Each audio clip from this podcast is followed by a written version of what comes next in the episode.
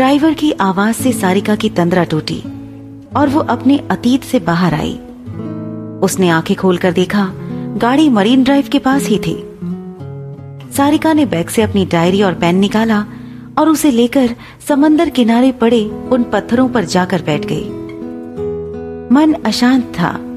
समंदर में आती जाती लहरें उसके मन की बेचैनी को और बढ़ा रही थी। शाम का वक्त था और मौसम भी सुहाना था।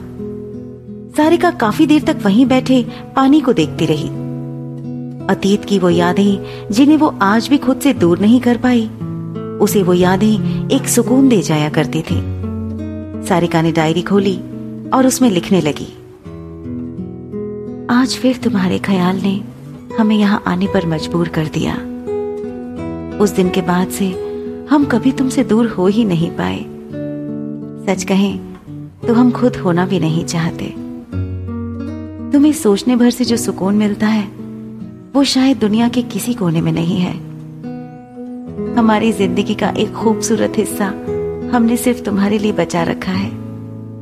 तुम कहा हो, ये हम नहीं जानते। तुमसे कभी मिल पाएँगे भी या नहीं, ये भी नहीं जानते। लेकिन हम कभी तुम्हें भूल नहीं पाएँगे। तुम्हारा दिया, वो बेशकीमती तोहफा हमने आज भी संभाल रखा है। चौदह साल हो चुके हैं उस वक्त को गुजरे। लेकिन हम आज भी वहीं ठहरे हैं, बनारस के उस घाट की सीढ़ियों पर, जहाँ हमने तुम्हें आखिरी बार देखा था। उसके बाद ज़िंदगी की डोर में ऐसे उलझे कि लौटकर वापस ना आ सके। चौदह साल हमारे लिए वनवास काटने जैसा ही है, और अब इस वनवास को खत्म हो जाना चाहिए। हम एक बार फिर बनारस आना चाहते हैं, और तुम्हें इंतज़ार करते हुए देखना चाहते हैं। इंतज़ार है जो इधर। क्या ये इंतज़ार उधर भी रहता होगा? मेरे शहर के समंदर का पानी तेरे शहर के घाटों में भी बहता तो होगा। मैं मान बैठी हूँ जिस खामोश आँखों की मोहब्बत को अपना। मैं सिर्फ़ उसकी हूँ। क्या ये बात वो भी किसी से कहता होगा? अंधेरा होने लगा था। सारिका ने डायरी बंद की और उठकर गाड़ी की तरफ़ बढ़ गई। ड्राइवर से घर चलने को कहा और उदास आँखों से पीछे छूटते समंदर को देखती रही। पानी की लहरों के साथ ही उसका मन भी यहाँ से वहाँ भटकता रहा। चौदह सालों से सारिका एक ऐसे एहसास में बंधी हुई थी, जिसे ना वो जानती थी, ना ही उसे दोबारा देखा था। बस आखिरी बार देखा हुआ वो मुस्कुराता चेहरा याद था। अब तक तो सारिका उसका नाम तक भूल चुकी थी। पर उस एहसास को कुछ तो नाम देना ही था। इसलिए उसने उस शख्स का नाम रांझड़ा रखा। अब तक न जाने कितनी ही गजलें और नज्में उसने उस अनजाने एहसास के साथ लिखी थी अपनी डायरी में। वो एहसास ही इतना खूबसूरत था कि सारिका को उसके होने से भी मोहब्बत थी।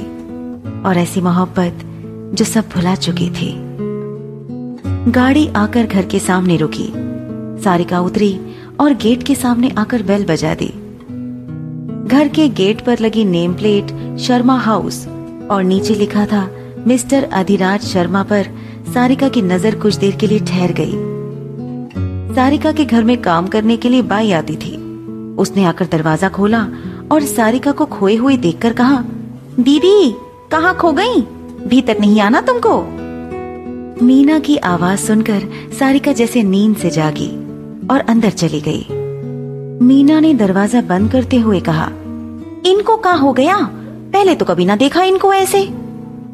सारिका ने बैग टेबल पर रखा और खुद किचन में आकर पानी लेने लगी। मीना भी उसके पीछे पीछे किचन में चली आई और सारिका को पानी लेते देखकर कहा, अरे दीदी, तुम काहे पानी ले रही हो? हम है ना, दे देते हैं। कोई बात नहीं, मीना। हम ले लेंगे। आप एक कप कॉफ़ी बना दीजिए। जी बात ठीक है, दीदी। तुम हुआ बैठो। हम अभी तुम्हारे लिए एक को फंटास्टिक कॉफ़ी बना के लाते हैं। फंटास्टिक नहीं फैंटास्टिक हाँ हाँ जो भी हो। तुम समझ गई ना? हम्म। दीदी, तुमको एक को बात कही। तुम ना ऐसा मुस्कुराते हुए अच्छी लगती हो। सारिका मुस्कुराते हुए बाहर आकर बैठ गई। और फ़ोन पर आई नोटिफिकेशन देखने लगी। कुछ देर बाद मीना सारिका के लिए कॉफ़ी ले आई और कॉफ़ी देकर खुद उसके सामने बैठ गई। मीना आपके इस महीने की तनख्वाह के लिए कल सुबह हमें याद दिला देना। दीदी, हमने कबू कहा तुमसे पैसों के लिए? तुम खुद ही तो दे देते हो टाइम पे। हाँ पर आपको भी तो पैसों की ज़रूरत होती होगी। आपका भी तो परिवार है। दीदी, तुमसे एक बात कहें। मुंबई जैसे शहर में आप जैसे बहुत ही कम देखे हैं हमने। आपसे पहले और भी बहुत जगह काम किए हैं, पर तुम्हार जैसे तो कोई भी ना है। तुम कितना प्यार से बात करती हो, कितना ख्याल रखती हो हमारा तो हमें पैसे कहा याद रहेंगे? अरे, ये तो कुछ ज़्यादा ही तारीफ़ हो गई हमारी। दीदी, बुरा ना माने तो एक को बात पूछे आपसे। हाँ पूछो, बुरा क्यों मानेंगे? हम ये जानना चाहते हैं कि तुम सबको ही काहे ऐसे आप करके बात करती हो। अजीब ना लगता? इसके पीछे कोई खास वजह है। आप नहीं समझेंगे। अच्छा एक को और सवाल पूछ सकते हैं तुमसे? हम्म। तुम हिया रहती हो और तुम्हारे अम्मा बाबूजी उधर इंदौर में रहते हैं। वो हिया आकर क्यों नहीं रहते तुम्हारे साथ? तुमको अकेले इतने बड़े शहर में डर नहीं लगता? देखो दीदी, बुरा लगे तो हमको पहले ही बता देना। मीना के इस सवाल पर सारिका खामोश हो गई। तो मीना ने कहा, हमका माफ़ कर दो दीदी हम ई सवाल तुम्हारे दिल दुखान वास्ते नहीं पूछे थे। कोई बात नहीं, मीना। आपने नहीं तो किसी ना किसी ने तो मुझसे ये सवाल पूछना ही था। पहले हम भी पापा और माँ के साथ रहते थे। पर कभी कभी हमारे बड़ों का ईगो और खुदगर्जी रिश्तों में दूरियाँ पैदा कर देते हैं। और फिर इंसान ना चाहते हुए भी बगावत पर उतर आता है। दीदी, हम ज़्यादा नहीं पूछेंगे, पर पूरा भरोसा है तुम पर कि आखिर में तुम सब ठीक कर दोगी। और तुम्हारी अम्मा और बाबू जी आकर तुम्हारे साथ हिया रहने लगेंगे।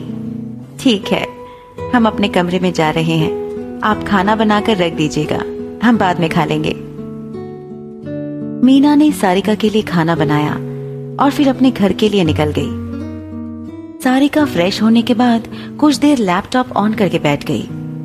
काम करते करते कब रात के एक बज गए, सारिका को ध्यान ही नहीं रहा। उसने लैपटॉप साइड रखा और किचन से खाना लेने गई। कुछ गले से उतरा और कुछ ज़बरदस्ती उतार कर उसने पानी पिया।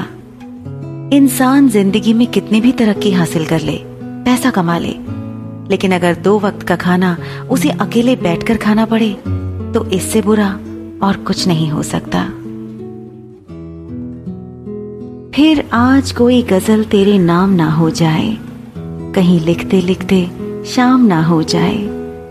कर रहे हैं इंतज़ार तेरी मोहब्बत का। इसी इंतज़ार में ज़िंदगी तमाम ना हो जाए। आगे की कहानी जानने के लिए आप मेरे चैनल और इस शो को सब्सक्राइब ज़रूर करें और माई पॉकेट सेक्शन में नए एपिसोड के अपडेट्स पाते रहें।